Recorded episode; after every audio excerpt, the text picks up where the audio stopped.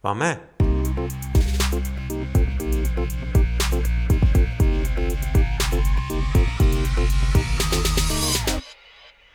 Ogilvy Podcast, επιστροφή. Επιστροφή μετά από περίπου την καλοκαιρινή άδεια, το πρώτο μας χειμερινό, να πω καλό φθινόπωρο πια, επίσημα. Αρνούμε το χειμώνα ακόμα. Ε, καλησπέρα σε όλους όσοι μας ακούν. Ε, είμαστε εδώ σήμερα μαζί σας και επειδή υπήρξε έτσι πάρα πολύ μεγάλη ανταπόκριση στο τελευταίο μας podcast που μιλήσαμε με τον Νίκο και με τη Ζέτα, τους ξαναφέραμε εδώ, θα τους ταλαιπωρήσουμε για μία ακόμα φορά. Άρα σήμερα έχω μαζί μου τον Νίκο Καλασκάνη, Principal Consultant, Γεια σου Νίκο μου. Χαίρετε. Και τη Ζέτα Γεμαγιάρ. Γεια σου Ζέτα, Consult Director στην Ogilvy. Τι κάνεις; Χαίρετε. Καλά, μια χαρά. Σε ξαναφέραμε εδώ, έχεις ωραία φωνή, δεν τα λες ωραία. Εντάξει.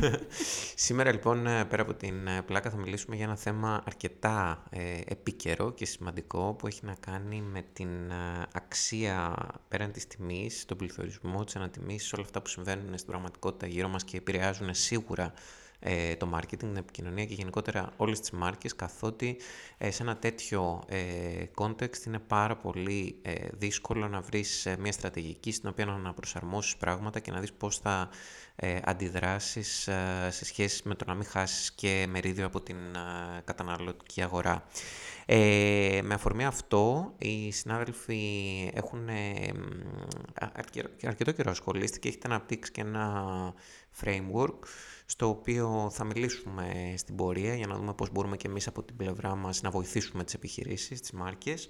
Ε, είναι μια δύσκολη Να πούμε ότι γενικότερα όλη η μείωση του διαθέσιμου εισοδήματος που συμβαίνει, αλλά και σε συνδυασμό με όλο αυτό το σποδρό κύμα ε, ανατιμήσεων, αυξήσεων στο ράφι στις υπηρεσίες, ε, απόρρια γενικότερα όλης της ενεργειακής ε, κρίσης και της αύξησης της τιμής των ε, πρώτων υλών που συμβαίνει γύρω μας, έχει προκαλέσει μια αλλαγή στις αγοραστικές συνήθειες, ε, στο, στα προϊόντα που οι καταναλωτές ψάχνουν να βρουν ε, και γενικότερα, ειδικότερα νομίζω έχει να κάνει και με τα επώνυμα καταναλωτικά προϊόντα, γιατί εκεί κυρίως αυτά ε, χτυπιούνται.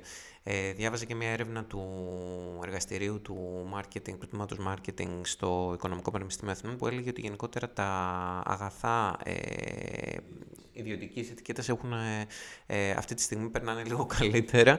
Δεν ε, χτυπιούνται τόσο πολύ με την έννοια ότι ο κόσμος πηγαίνει εκεί και έχουν, ε, τα αντιμετωπίζουν ως προϊόντα που έχουν καλύτερη τιμή ε, σε σχέση με τα ευρείας κατανάλωσης προϊόντα. Ε, η, όλη η οικονομία πώς έχει αλλάξει η πραγματικότητα; Ζέτα, θες να μας πεις εσύ λίγο να κάνεις την αρχή; Ε, ναι, να κάνω την αρχή. Η συγκυρία είναι εξαιρετικά δύσκολη. Ε, οι προβλέψεις για το 2022 είναι πως θα είναι μια πολύ δύσκολη χρονιά ε, και ένα ακόμα πιο δύσκολο 23. Και η αλήθεια είναι ότι έχουμε τρομάξει νομίζω όλοι μας, δηλαδή ακούμε διάφορα σενάρια, κάποια πολύ τρομακτικά, ε, και κάποια λιγότερο, αλλά όλοι ζούμε σε ένα καθεστώς πλήρους ρευστότητας και ανασφάλειας. Και ο πληθωρισμός ε, στα, στα ύψη που Ο πληθωρισμός είναι στα ύψη και, και δεν είναι θέμα ότι μόνο ακούμε, είναι ότι το ζούμε και όλα το βιώνουμε, δηλαδή άλλοι περισσότερο, άλλοι λιγότερο. Η οικονομική κρίση νομίζω επηρεάζει όλους, ε, ανεξαρτήτως ε, εισοδήματος. Ε, και είναι, δηλαδή, ε, το, το βλέπουμε όλοι και το αφουγκραζόμαστε γύρω μας ε, μιλώντας με τους συναδέλφους, τέλος πάντων με ανθρώπους στη γειτονιά, στο μετρό, στο δρόμο.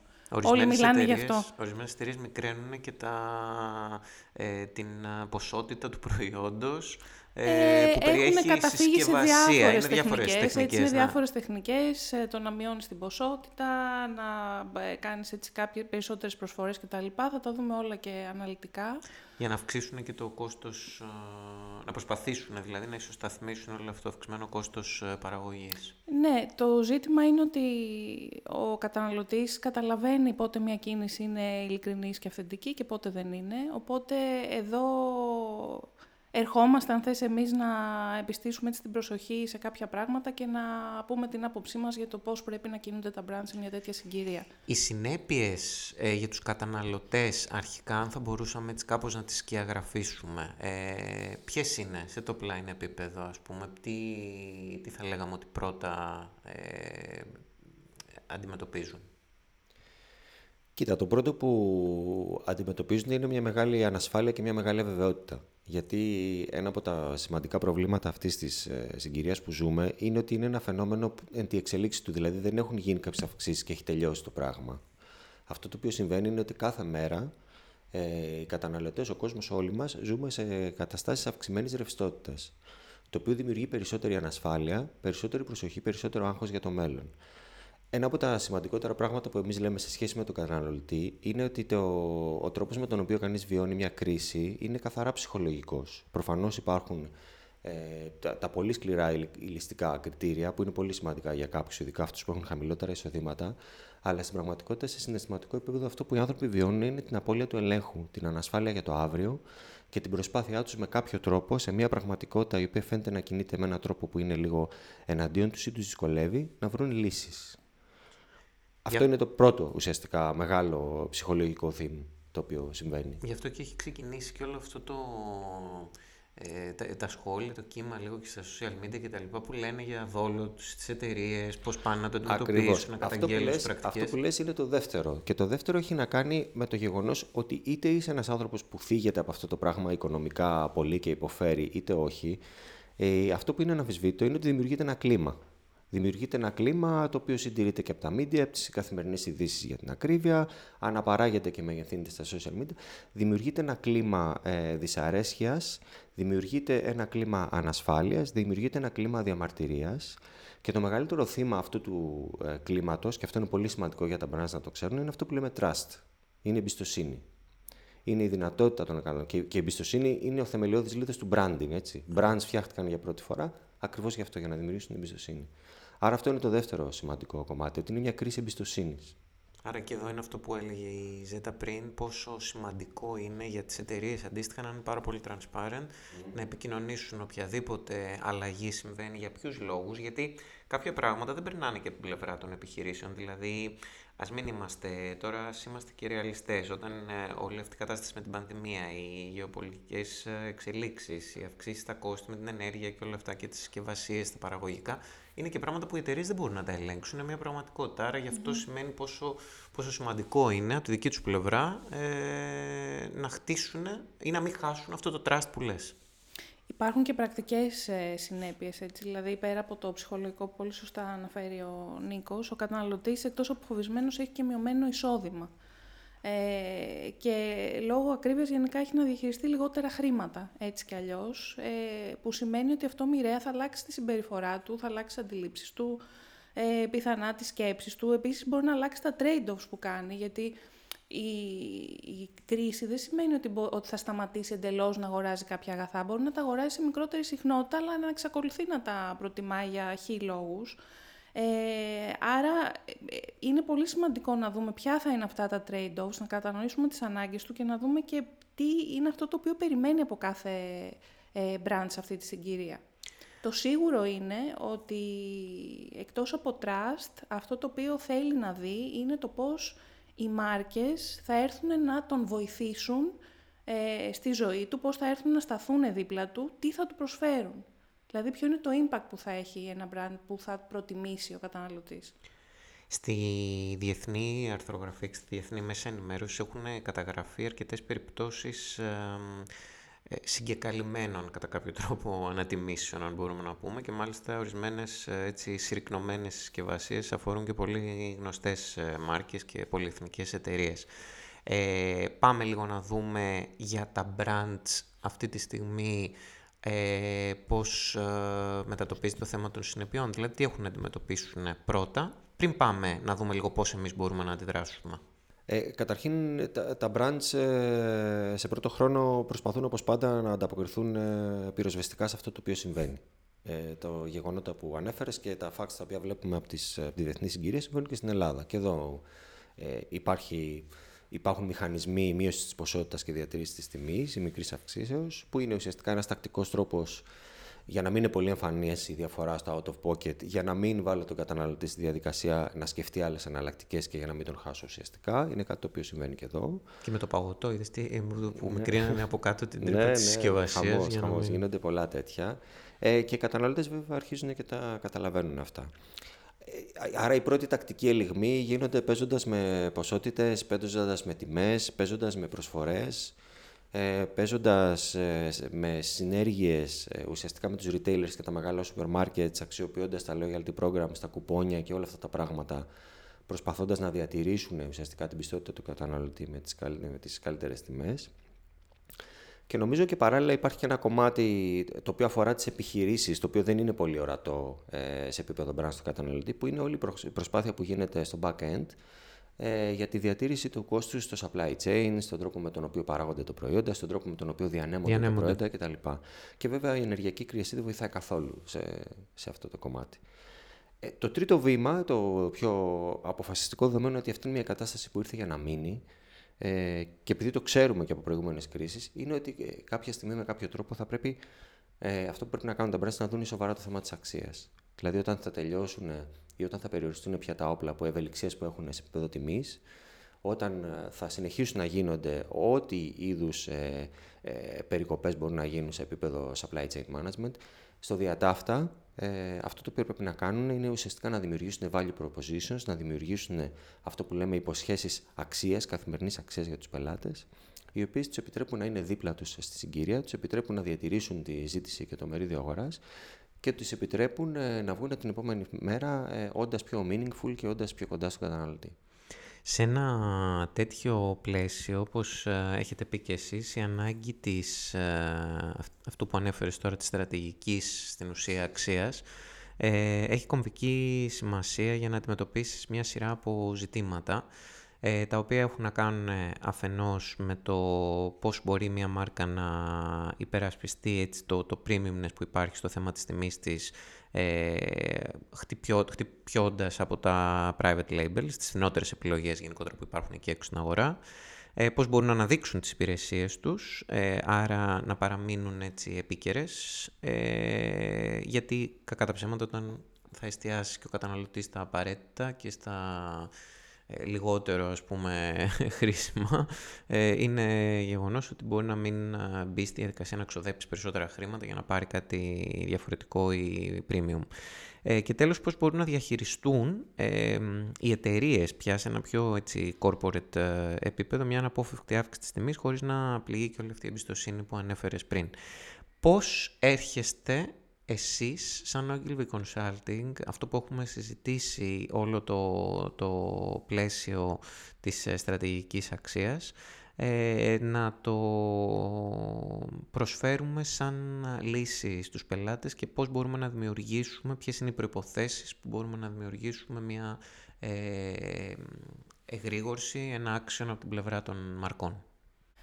Ε, αυτό που ήθελα να πω είναι ότι από την εμπειρία και τη γνώση μας για τα brands ε, και όπως βλέπουμε τα πράγματα έτσι σήμερα, ε, παρατηρούμε ότι είναι μια περίοδος έντονης αναταραχής, ε, αλλά και δημιουργίας ε, καινούριων πραγμάτων.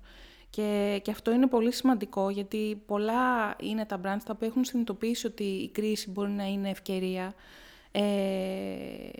και προσπαθούν να αναπτυχθούν και να βρουν αξία μέσα από διαφορετικούς ε, ε, τρόπους. Και αυτό που εμείς ουσιαστικά τους λέμε και τους συμβουλεύουμε είναι ότι το θέμα σε μια τέτοια συγκυρία δεν είναι να κρατάς το κεφάλι σου όπως λένε έξω από το νερό και να προσπαθείς να επιβιώσεις, αλλά να προσπαθείς να αυξήσεις την αξία σου ε, και να αναπτυχθείς επιπλέον βρίσκοντας τον κατάλληλο τρόπο. Ε, και μιλώντας για τρόπο, ε, θα δώσεις πάσα. Θα δώσω μιλώντας. πάσα. μιλώντας για τρόπο, ναι, Ακριβώς, ναι, πρέπει να δώσουμε έχουμε πάσα. τον τρόπο. Ωραία. Πάμε να μας πεις, ε, Νίκο, λίγο για την, ε, μια επιτυχημένη στρατηγική αξία, τι χρειάζεται και πώς μπορούμε να βοηθήσουμε εμείς; Ε, ουσιαστικά, εμείς έχουμε αναπτύξει ένα framework το οποίο βασίζεται στο intersection τριών πυλώνων. Το ένα πράγμα έχει να κάνει με το empathy. Empathy ουσιαστικά έχει να κάνει με την, κατανο... με την κατανόηση του καταναλωτή μέσα στο καινούριο πλαίσιο και τι σημαίνει αυτό για μας. Το δεύτερο κομμάτι είναι αυτό που λέμε brand promise, που είναι ουσιαστικά η διερεύνηση της μάρκας του position και της υπόσχεσής της και πώς αυτό μπορεί να λάβει ή να αναλάβει νέα αξία, νέες διαστάσεις μέσα στο νέο πλαίσιο προκειμένου να είναι relevant. Και το τρίτο κομμάτι φυσικά είναι το κομμάτι του action, της πράξης, ε, το τι πρέπει να κάνουμε. Γιατί για να είμαστε ειλικρινείς και ακριβοδίκαιοι, ε, όταν μιλάμε για την συγκεκριμένη συγκυρία και για την ενεργοποίηση των μαρκών, όπως λέει και η λέξη, η ενεργοποίηση περιέχει δράση. Δεν αρκεί απλώς να δηλώσεις προθέσεις. Ε, Σωστά.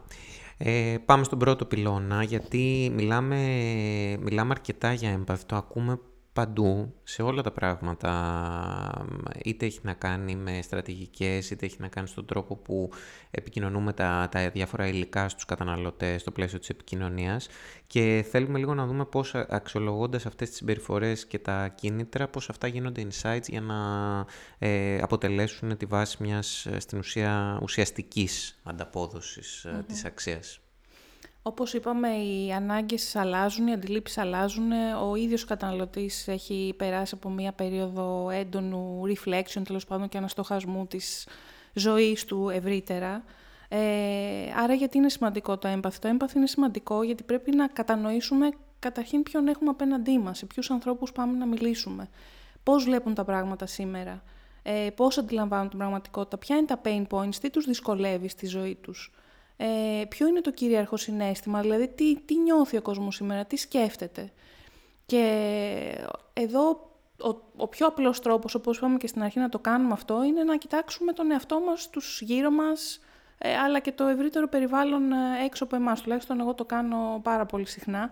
Είναι η πιο εύκολη μέθοδος ε, άντλησης, ε, στοιχείων και insights. Ακριβώς το να παρατηρείς, ε, να ακούς, να αφουγκράζεσαι το τι συμβαίνει γύρω σου. Ε, τώρα, σε πιο σε επιστημονικό επίπεδο, αυτό γίνεται μέσα από διάφορες μεθοδολογίες ε, ερευνητικές, ε, όπου καλό είναι να αναζητούμε στοιχεία κάτω από την επιφάνεια των ε, απλών δημογραφικών και να ψάχνουμε λίγο για τα βαθύτερα αίτια. Ε, μέσα από αυτό ερευνητικά τι σημαίνει, σημαίνει ότι μιλάμε για ποιοτικές μεθοδολογίες, κυρίως ποιοτική έρευνα, ε, και ποσοτική φυσικά, αλλά κάποια σημαντικά πεδία διερεύνησης αυτή την εποχή είναι για παράδειγμα το, το customer journey και τα pain points τα οποία μπορεί να έχει ο καταναλωτής στη διάρκεια αυτού, ε, να κάνουμε deep dive σε ανάγκες ε, και customer profiles, γιατί είναι σημαντικό να αναπτύξουμε στρατηγικές που έχουν να κάνουν είτε με το retention, δηλαδή πώς κρατάμε τον καταναλωτή στη μάρκα μας, ε, και κυρίως τους πιστούς μας ε, καταναλωτές ώστε να μην φύγουν. Ε, acquisition strategies, δηλαδή πώς φέρνουμε ε, τον καταναλωτή του ανταγωνισμού σε εμάς ε, και τα churn strategies, τέλος πάντων πώς μπορούμε να κρατήσουμε τον κόσμο μέσα στο να μην ε, φεύγει επειδή δυσαρεστήθηκε από τις τιμές μας ή οτιδήποτε άλλο. Ε, Άρα ναι, τα insights είναι σημαντικά, είναι ένα πρώτο βήμα, είναι ένα σημαντικό βήμα ε, για να πάμε παρακάτω. Ε, το οποίο παρακάτω είναι το λεγόμενο brand promise που ανέφερε ο Νίκος πριν. Άρα θέλουμε να τοποθετηθεί μια μάρκα ε, που βέβαια πρέπει να το κάνει με τρόπο που ταιριάζει ε, σε όλο το vision, το mission, το DNA που έχει σαν brand. Ε, και για κάποιες ε, μάρκες η κατεύθυνση θα είναι ξεκάθαρη, ενώ σε κάποιες άλλες μπορεί να χρειάζεται να αναπλαισιώσουν και ευρύτερα όλο αυτό που ε, υπόσχονται στον, στον καταναλωτή, σωστά; Ακριβώς, ακριβώς αυτό. Ε, ε, καταρχήν θεωρούμε ότι και είναι για μας πολύ σημαντικό φίλτρο προκειμένου να κάνεις κάτι το οποίο είναι relevant, ταιριάζει στην κατηγορία σου και στη μάρκα σου και μπορεί να σε πάει μπροστά. Ε, θεωρούμε ότι οι περισσότερες μάρκες έχουν κάποιο είδους ε, τοποθέτηση, η οποία είτε είναι ακούσια είτε είναι εκούσια. Έτσι. Ε, σημαίνουν κάτι, εν πάση περιπτώσει, εκεί έξω. Ε, το σημαντικό είναι να καταλάβουμε, βλέποντας τον τρόπο με τον οποίο αλλάζει ο καταναλωτής και τις καινούριες τους ανάγκες και βλέποντας από την άλλη μεριά τι είναι αυτό που υπόσχεται η μάρκα, το σημαντικό είναι να καταλάβουμε αν αυτή η υπόσχεση είναι valid σήμερα ή ακόμα περισσότερο με ποιο τρόπο ή ποιες διαστάσεις αυτής της υπόσχεσης γίνονται valid σήμερα, προκειμένου να προσανατολίσουμε τις ευκαιρίες που υπάρχουν για τη μάρκα μέσα στο νέο πλαίσιο. Παραδείγματος χάρη, αν έχεις μια μάρκα που σου λέει κάθε μέρα καλύτερος εσύ ή που έχει μια τοποθέτηση που είναι στο, στο γενικότερο επίπεδο του betterment, είναι πολύ σημαντικό να καταλάβουμε τι σημαίνει betterment για τους καταναλωτές τους οποίους απευθύνεται αυτή η μάρκα μέσα στο πλαίσιο στο οποίο ζούμε αυτή τη στιγμή, που είναι ένα πλαίσιο κρίσης.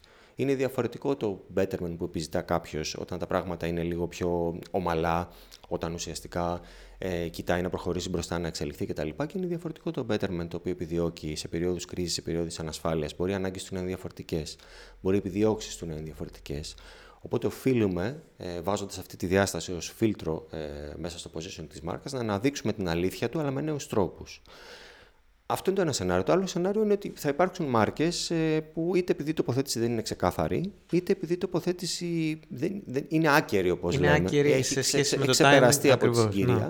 Που θα πρέπει να, δουλε... να γίνει λίγο πιο δραστική δουλειά. Θα πρέπει να ξαναδούμε πώς μπορούν να επανατοποθετηθούν μέσα στο νέο πλαίσιο, πώς μπορούν ποιες είναι οι ευκαιρίες οι οποίες πρέπει να αδράξουν και τι σημαίνει αυτό για την τοποθέτησή τους και τον τρόπο με τον οποίο πρέπει να εμφανιστούν στο νέο πλαίσιο για να χτίσουν ε, ουσιαστικά τη διαφοροποίηση και το έμπαθο που θέλουν.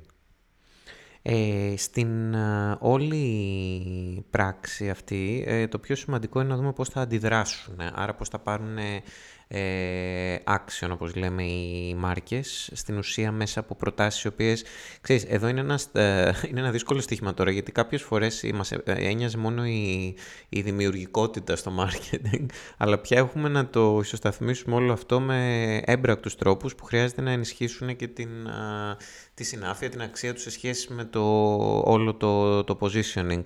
Άρα εδώ ε, σίγουρα μιλάμε για μια επανεξέταση μάλλον ε, στόχων, προτεραιοτήτων, ε, δράσεων μέσα στο Q4, μέσα στο Q1 του 2023. Τι θα μπορούσαμε να πούμε; Ακριβώς. Ε, το, ο βασικός, ένας από τους βασικούς πυλώνας, πυλώνες ουσιαστικά του, του framework και του τρόπου με τον οποίο σκεφτόμαστε είναι ότι αυτό που λέμε αξία είναι ένα πολυδιάστατο πράγμα.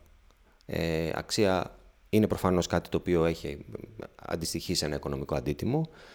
Ε, αξία μπορεί να είναι λειτουργική, λειτουργική αξία ή πρακτική αξία, τον τρόπο με τον οποίο μια μάρκα ένα προϊόν λύνει προβλήματα ή βρίσκει νέε λύσεις. Μπορεί να είναι συναισθηματική αξία, τον τρόπο με τον οποίο δημιουργεί συναισθήματα ή αντιστρέφει συναισθήματα, ή και συμβολική αξία. Εμείς μέσα στο πλαίσιο, αυτό το οποίο χρησιμοποιούμε, ε, προσπαθούμε μέσα από το πρίσμα του καταναλωτή και της κατηγορίας και της μάρκας να δούμε όλες αυτές τις διαστάσεις αξίας για να δούμε πού πραγματικά ε, υπάρχουν ευκαιρίες αξιοποίησης και ενδυνάμωσης διαφορετικών διαστάσεων αξίας.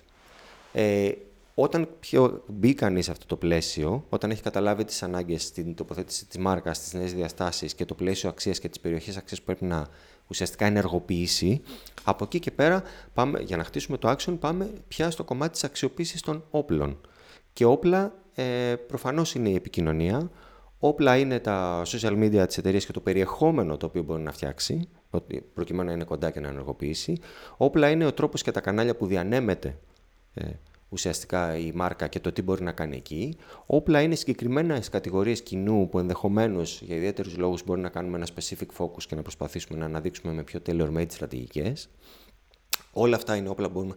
Όπλα είναι φυσικά και κάποια tailor-made actions που μπορείς να κάνεις είτε σαν μάρκα μόνη σου, είτε σε συνέργεια με κάποια άλλη μάρκα, με κάποια εταιρεία Νομίζω ότι πολλοί ε, marketing directors ή brand managers, αν μας ακούνε αυτή τη στιγμή, θα είχαν μία ερώτηση η οποία ε, υπάρχει πολύ, την, μας τη μοιράζονται και καθημερινά, κατά πόσο χρειάζεται να κόψουν ε, επενδύσεις, άρα να μειώσουμε λίγο το spending ή να μην είμαστε τόσο επιθετικοί ε, στο κομμάτι του, του budget ε, allocation, ας πούμε, σε διάφορα κανάλια διανομής ε, ή όχι. Εμείς εκεί τι θα λέγαμε, ε, τι, τι θα προτείναμε μάλλον; Εμείς θα προτείναμε ε, να συνεχίσουν να επενδύουν ε, γιατί το marketing γενικά όπως και η ποιότητα θεωρούνται καλά κόστη ε, και αυτό έχει αποδειχθεί και από έρευνες, έτσι δεν το λέμε απλά, ότι όσε εταιρείες επενδύουν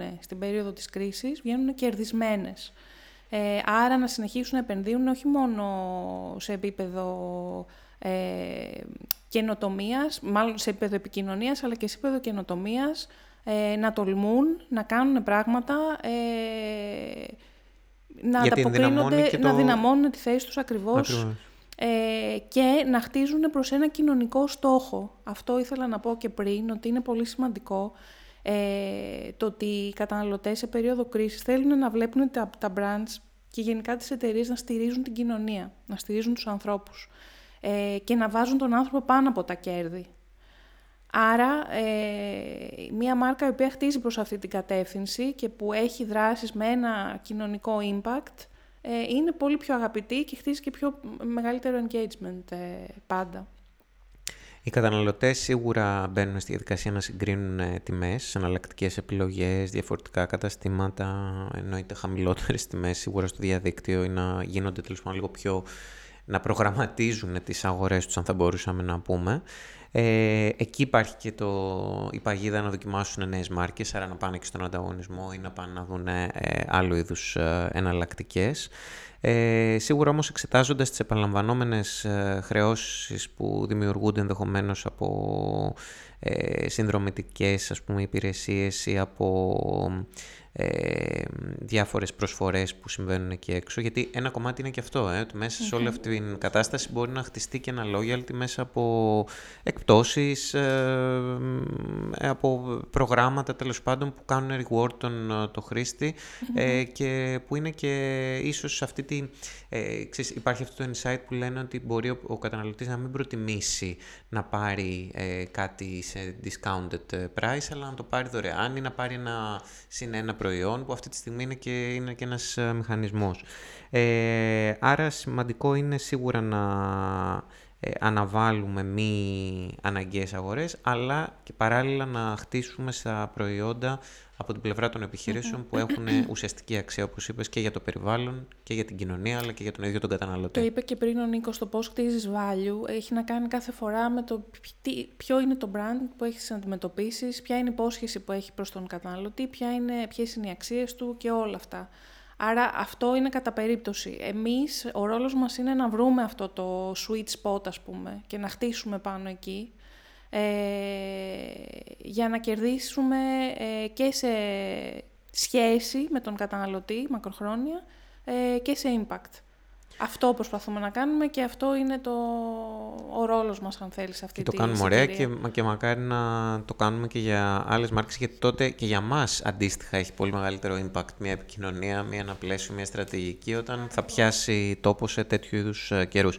Ε, θα ήθελα έτσι κλείνοντας, εντάξει, οι προσεχείς ε, χειμερινοί μήνες ε, μπορεί να είναι ακόμα πιο δύσκολοι. Φαντάζουν υπάρχει μια ε, γενικότερη ε, τρομολαγνία σε σχέση με το τι έρχεται και πόσο ο οικογενειακός προϋπολογισμός ε, θα επιβαρυνθεί σίγουρα με την αυξανόμενη όλη αυτή επιδείνωση της ε, ενεργειακής κρίσης και τον πληθωρισμό στα είδη ευρείας κατανάλωσης. Ε, θα ήθελα όμως να κλείσουμε Νίκο με ένα αισιόδοξο μήνυμα ε, και με ένα μήνυμα το οποίο σίγουρα δεν θα κάνει και τις μάρκες να φοβηθούν να επενδύουν ή να συνεχίσουν την παρουσία τους στην, στο, στο κομμάτι της του marketing, της επικοινωνίας. Ε, αυτό που θα ήθελα να πω καταρχήν είναι ότι ε, ε, το πιο σημαντικό για μας και για τους marketeers είναι να μην υποκύψουμε στην τρομολαγνία. Είναι ένα πράγμα να έχεις ενσυναίσθηση του σε τι είδους κόσμο και σε τι αγορά απευθύνεσαι και τι συμβαίνει εκεί έξω, το οποίο το επικροτούμε και είμαστε υπέρμαχοι αυτού του πράγματος 100%. Ε, και είναι άλλο πράγμα να παρασύρεσαι σε μια τρομολαγνία πανικού, η οποία με κάποιο τρόπο σου, σου στερεί και τη δύναμη. Είναι σαν να μην μπορείς να κάνεις τίποτα μετά. Ε, δύναμη έχεις. Ε, οι μάρκες μπορούν να κάνουν τη διαφορά. Είναι κάτι που το ξέρουμε, είναι κάτι που το βλέπουμε και το έχουμε ξαναδεί. Το αισιόδοξο μήνυμα, χωρίς να θέλω να φανώ ότι δεν καταλαβαίνω τις σοβαρότητες περίστασης, είναι ότι έχουμε ξαναπεράσει κρίσεις, έχουμε ξαναδεί τέτοια πράγματα. Ο COVID ήταν άλλου είδους βέβαια, αλλά ήταν μια κρίση δύο ετών η οποία για κάποιες εταιρείες Στην αρχή σήμαινε, ναι. σήμαινε τρομακτικές αλλαγές στον τρόπο λειτουργίας, διανομής, χτισήματος κτλ. Προ αυτού η Ελλάδα έχει περάσει 10 χρόνια οικονομικής κρίσης και πάλι ε, πολύ μεγάλων αλλαγών. Αυτό το οποίο ξέρουμε και βλέπουμε είναι ότι οι μάρκες που είναι κοντά, οι μάρκες που είναι εκεί οι μάρκες που δημιουργούν αξία, αναλαμβάνουν δράση, υποστηρίζουν κοινωνικούς σκοπούς, καταλαβαίνουν που απευθύνονται, είναι μάρκες που μέσα από αυτές τις συγκυρίες βγαίνουν ισχυρότερες. Αυτό είναι το μήνυμα. Ωραία. Πολύ, πολύ ενδιαφέρον, πολύ αισιόδοξο, πολύ επίκαιρο. Πράξεις και όχι λόγια. Πες το πιο κοντά στο μικρόφωνο. Πράξεις και όχι μόνο λόγια, λέω. Έτσι, πολύ σωστά.